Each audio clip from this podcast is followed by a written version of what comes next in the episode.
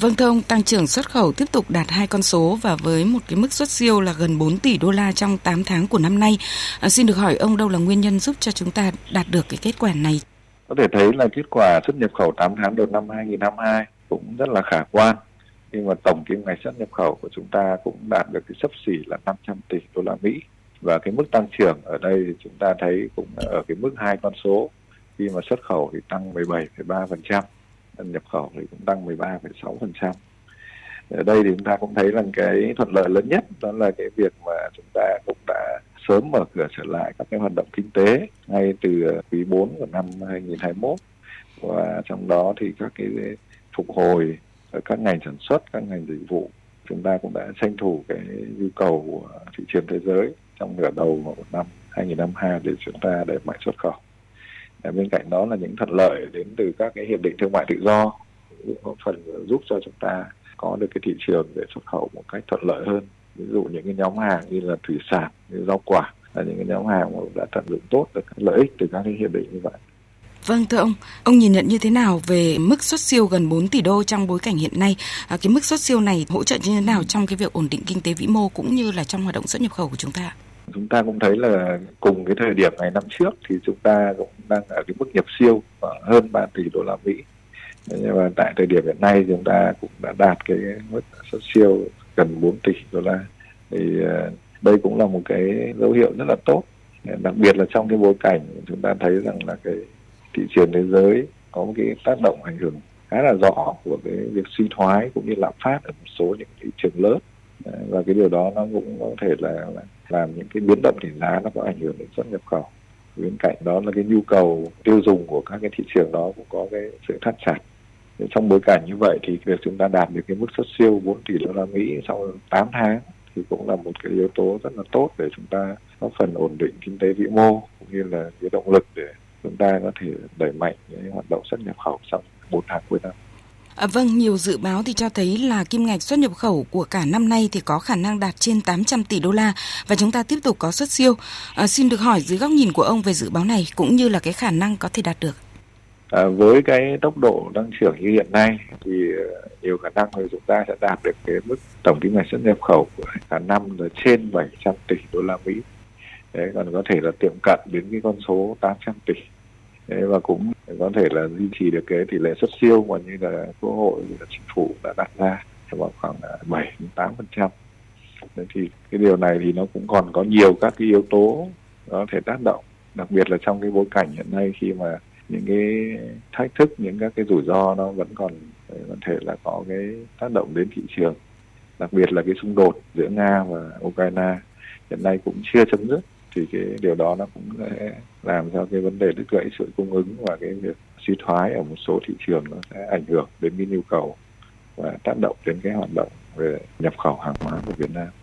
À, vâng thưa ông nhìn vào cơ cấu nhóm hàng thì chúng ta thấy là nhóm hàng công nghiệp chế biến thì chiếm tới gần 90% cơ cấu nhóm hàng xuất khẩu trong 8 tháng của năm nay à, và thời gian qua thì cũng cho thấy rất là nhiều những cái doanh nghiệp kêu thiếu về đơn hàng và cũng khó khăn về nhân lực. À, xin được hỏi ông đâu là những cái thách thức lớn trong cái hoạt động xuất nhập khẩu những tháng cuối năm đặc biệt là các cái nhóm hàng công nghiệp chế biến? Tại thời điểm này thì cái mức tăng trưởng của các ngành trong đó có ngành dệt may thì khá là tốt và dệt may cũng là một cái ngành mà hiện nay đang kỳ vọng là có những bứt phá để có thể đạt được cái kim ngạch 45 tỷ xuất khẩu trong năm nay. Tuy nhiên thì cái thực tế hiện nay chúng ta thấy rằng là với cái tình trạng mà có thể suy thoái và lạm phát ở các thị trường, thì cái nhóm hàng về dệt may, hay là nhóm hàng tiêu dùng nói chung là một cái nhóm hàng mà có thể là sẽ thắt chặt chỉ tiêu cũng như là giảm bớt cái nhu cầu Thế là cái hiện nay là đây là một cái thách thức đối với ngành dệt may nó riêng và nhiều ngành hàng khác. Ờ, ví dụ như là ngành ờ, da giày, túi sách, ngành đồ gỗ đều là có thể là bị tác động ảnh hưởng.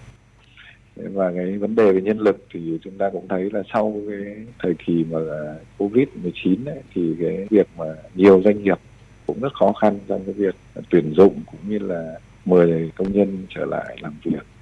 vì cái việc mà duy trì cái nguồn nhân lực trong bối cảnh và xuất khẩu lại có cái gia tăng như thời gian vừa qua, thì đây là một cái thách thức đối với cả các doanh nghiệp. Ngoài ra thì những cái yếu tố rủi ro khác về vấn đề về thị trường, vấn đề về dịch bệnh, rồi những các cái đứt gãy ở trên thị trường nói chung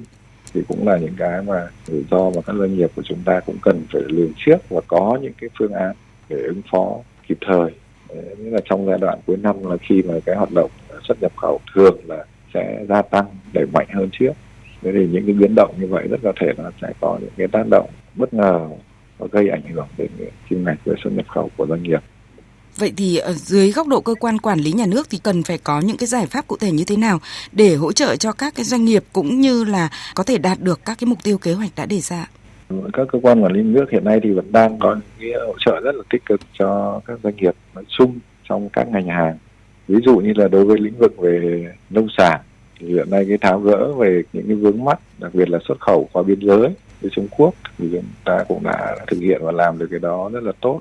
Về cái việc mở cửa thị trường à, về các cái vấn đề về chất lượng và vệ sinh an toàn thực phẩm. Đặc biệt là năm nay chúng ta thấy là với hai cái sản phẩm là sầu riêng và chanh leo được Trung Quốc mở cửa thị trường thì đây là một kết quả rất là khả quan để giúp cho xuất khẩu trái cây của chúng ta. Các mặt hàng khác như là gạo, như thủy sản cà phê hồ tiêu thì chúng ta cũng duy trì được cái độ tăng trưởng rất là tốt. Về phía các mặt hàng công nghiệp thì ở đây là cái yếu tố chúng ta thấy rằng cái tác động của thị trường, tác động của đối tượng chưa cung ứng là việc mà chi phí logistics gia tăng trong cái thời gian vừa qua thì đấy là những cái điều mà các doanh nghiệp cũng lo lắng thì ờ, về phía bộ công thương thì cũng đã có chỉ đạo hệ thống cơ quan thương vụ vào cuộc để tích cực hỗ trợ cho các doanh nghiệp một mặt là khôi phục và kết nối những cái hoạt động xúc tiến thương mại truyền thống thông qua các cái việc tham dự hỗ trợ các cái đoàn giao thương